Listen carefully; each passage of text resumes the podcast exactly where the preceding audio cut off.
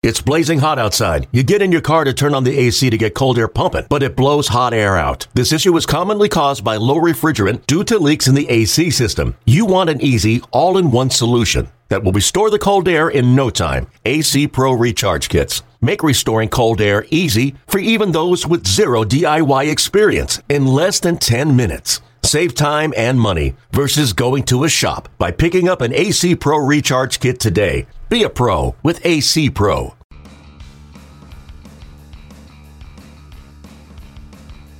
You're listening to MLB.com Extras, brought to you by MLB.tv. It's baseball everywhere. Hey everyone, Tim McMaster here, along with our MLB.com Nationals reporter Jamal Collier. Jamal, time to talk about the outfield as far as this Nationals team goes. And when you think about the moves that the Nats have made during the offseason. Obviously, the outfield is a big part of that with the addition of Adam Eaton and, and obviously also moving Trea Turner from that center field spot that he had late last year back into the infield. Um, but let's start with Eaton. Seems like the, the logical place to start. They gave up a lot to get this guy. Um, obviously, that adds some pressure. I'm not sure what kind of guy Eaton is as far as handling that pressure or even considering it pressure.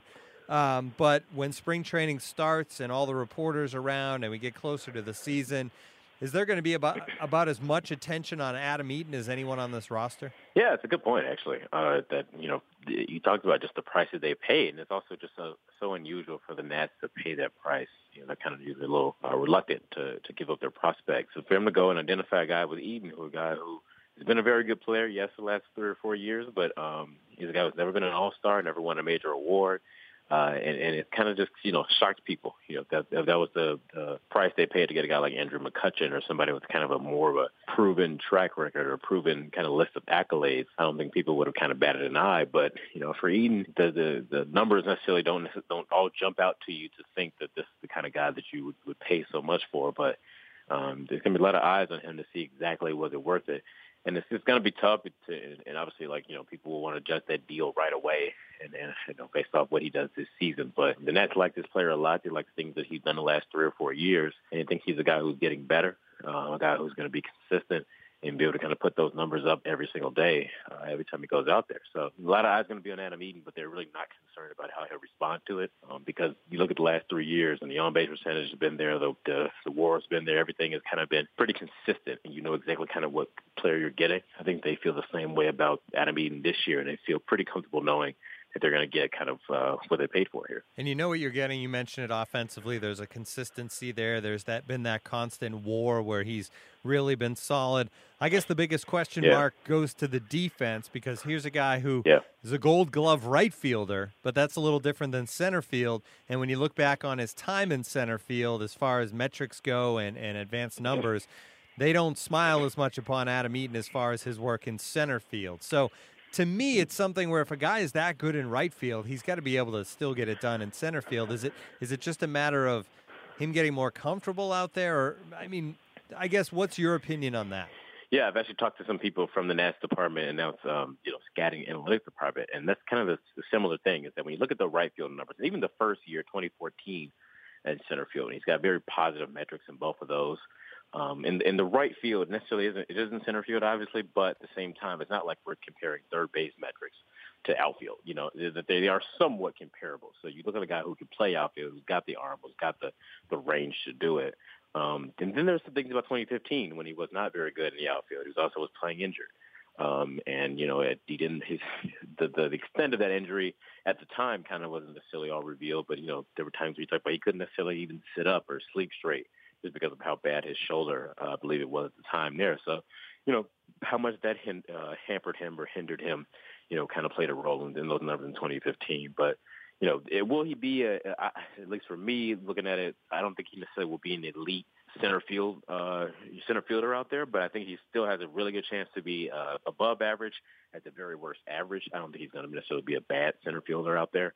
Um, you know, just but there is that kind of uncertainty to see exactly what this guy's going to give you on defense. But um, they feel pretty com- com- comfortable looking at those two good years and just the kind of athlete and and the arm that he has that they think that he could you know get into that uh, fill that center field slot just fine. And he may not be the long term answer in center field. Obviously, there's a prospect yeah. on the way, Victor Robles, who who's a, more of a pure center fielder, I think. And at some point, Jayson Werth obviously moves on, and it seems like that's the logical move is to eventually get uh, Adam Eaton to a corner, but that doesn't help him in 2017, where he's definitely going to be the center fielder. We'll see how he can get things done out there. But they did well late last year when Trea Turner was kind of learning on the job. So uh, they can right. certainly deal with some mistakes out there, I'm sure. All right, so that's center field.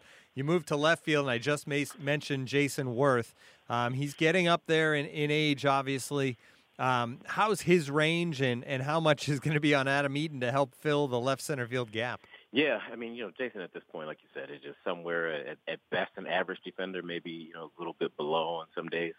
Um, early on in the season, I remember last year, he just really, uh, and he was still adjusting. That's one thing actually he's mentioned. As a matter of fact, he's been a pretty much career right fielder, and kind of made the, the full time change to left field, which, um, you know, kind of on the surface doesn't feel like much, um, but there were times where he was pretty honest about how you know left field you're, you're getting a lot of guys who are pulling the ball you know, the, the right-handed bat, and it's just a different, you know, different read for him for a guy who played right field when everything's kind of tailing away from him because everybody's kind of hitting the ball, you know, off the end of the bat and it's kind of going toward the foul line. So it just took him a little bit to just kind of get more, more and more comfortable. Um, you know, late in the season, like he did look a lot, you know, better, a lot more comfortable out there. Um, still not great. He's not going to be a Gold Glover at this point in this age or, or anything, but uh, you know, he, he's a guy who, who I think that they if they get an average, uh, you know, average average from him out there defensively, they'd probably take at this point. The good news for Werth in 2016 is 143 games played, which is a big lift after yes. obviously missing so much time in 2015 and the numbers really taking a hit. Um, the batting average 244, on base percentage 335 a year ago. He did hit 21 home runs though, so the pop's still there in the bat. Where do you envision Werth settling into this uh, lineup? He's really interesting. I mean, you know, about a year ago or a couple of years ago, kind of we we were ready for Werth to kind of fall off and not necessarily sure what it was, and it was a guy who just been kind of been injured. Um, and he he's a guy with aspirations that he takes care of himself and, is healthy and is one of the most kind of uh, conscious about those things about his body, possibly the entire team. Um, this is also a credit to Dusty Baker, the fact that he got to 143 games. That Dusty was really um, cautious with him and, and playing him and resting him on days even when he necessarily didn't need rest or there was one thing that might have, you know, a nagging injury or something that hampered him. Dusty would necessarily give him a couple of days off just to kind of not push it. So yeah, with, with Jayson, you know, I, he's still a bit of a question mark. Obviously, when you get to, to 38, 39, like he is, you know, you have to uh, kind of monitor, uh, you know, expectations for him a little bit. But he's a guy who was, you know, somewhere around league average for them last year, um, and at times better. And I think if they get that from him, you uh, with combined with the rest of their lineup and the way it looks, they take it. Um, so, you know, right now with Werth, uh, he's not going to be the guy to carry this team or the guy to, to, hit in the middle of the order and, and do some of the things he did earlier in his career. Um, but he's still showing that he's got some stuff, he's got something left, some in the tank, uh, and he can definitely be valuable and, and have something to offer for this team at the plate and defensively as well. And you obviously get the leadership factor with Werth as well in right. that clubhouse and, and what he's been for this team over the years. All right, to right field and, and obviously Bryce Harper coming off what I mean, just a disappointing season all around after a Most Valuable Player award in 2015. Across the board, the numbers down a year ago, um, and and part of that I think is dealing with the adjustments of everything. But what what stood out the most to you as far as maybe just surprising you at what he struggled with in 2016 after dominating baseball the year before? I think with Bryce, the thing that surprised me the most was how often he um, it was a lot. There was a lot made about you know him being pitched around or him necessarily you know people not pitched to him, which is true. Um, people necessarily did not attack that guy based off what he did last year and based off what he did in April. Um, but what surprised me late in the season was kind of how often he would get a he would get a pitch, whether it be a mistake or somebody decided to challenge him with a fastball, and he would miss it. You know, it would be whether he would just swing and swing and miss, he would foul it straight back, he would do something with those balls, or where you look at where that ball ended up, or where they you think that ball's going to go 400 or 500 feet uh, to the Bryce Harper that we kind of got used to in 2015 in the first you know first part of, of last year, um, and that was to me was surprising.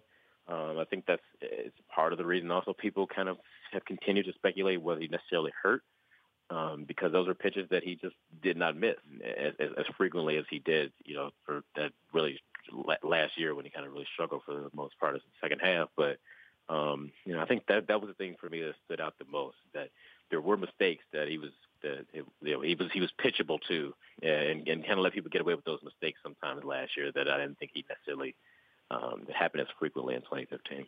Obviously, the skills are there, and this is a guy who's entering yeah. just his age 24 season, which is still amazing uh, to me. So you figure maybe nobody could be helped more from an off season and just getting away from it all for a little bit, maybe from a mental standpoint, than Harper. And that's the thing. I mean, it it it, it just seemed to all kind of just spiral a little bit, where you know at some point it becomes a slump, and then the slump lasts into the into July or, or to August, and then you know, and then we're talking about what's wrong, and now do you make a You know, it just things just kind of kept snowballing on him. Um, and a guy who would be able to get away from the game a little bit, um, to relax and have a normal off season and, and work out and train as hard as he does. Um, yeah, I think it's it's something that it, it, I, I really expect a, a big bounce back out of Bryce next year. Um, he's just got too much talent, too much skills, and we've seen it. We've seen him have the year like he did in 2015. We saw the April he had last year. Uh, we've seen him do it for you know times at, in the playoffs, um, the Giants series in 2014. So it's just there's too much evidence to me to say, and and too much skill obviously when he was drafted and coming out of high school to say that this guy is um, as good a player as we all think he is, and one of the top, you know, if, if not two, three or four players in the league. Um, that I just I, I would be surprised if he has a year that's closer to 2016. You know, I, I, I would expect something closer to what he did in 2015 as opposed to what he did last year. All right, so there's your starters. How about the bench? How does this play out? Michael Taylor is obviously a guy that's still around, uh, maybe not quite up to what we thought he could be as a prospect, but still a talented outfielder. Chris Heisey's there. Clint Robinson, who is expected to get time in the infield. How does that bench play out as far as the outfield goes? Yeah, there's probably still some some some uncertainty with that. Um, as far as who's going to be the fourth outfielder, they re-signed Chris Heisey. Uh, they like him a lot off the bench, but he's a guy like they like to use in pinch hit situations, like to use him against lefties. You know, a spot start here and there.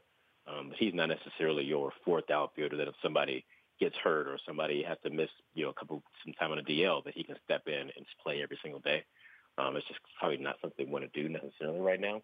And just in his career, Heisey has not been kind of successful in that role as opposed to the pinch hit role that he's kind of, you know, made a career out of at this point.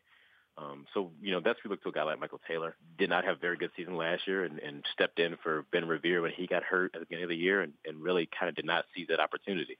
Um, you think he's going to probably compete for that uh, fourth outfielder spot with a guy like, you know, uh, Brian Goodwin um, who another guy who was a highly touted prospect who dealt with some injuries, you know, kind of was in the minor for a lot last year and, and really seemed to figure something out and, and put things together to, to, to you know, make the, to, to be there in September at the end of last year uh, and even make a push. Yeah, it was being considered to possibly make the playoff roster. So, um, you know, those guys are probably the, the, the two leads for the backup outfielder. I think Taylor still has a bit of an edge um, unless he kind of plays his way out of it, you know, spring training. But um, he was also really, really, really good in spring training last year, um, and kind of wasn't able to carry those results over. So a little bit of a question mark. You've got some guys who've got some some chances are going to get a uh, an opportunity necessarily to, to fill that backup outfielder spot, but you know, not not not, not a they don't have a real certainty necessarily as far as their fourth outfielder. So they, you know they're kind of counting on these guys that are there uh, to stay healthy, particularly with with, with uh, Harper and Eaton to not only be healthy and be you know two of their most productive players, the two guys who are in their prime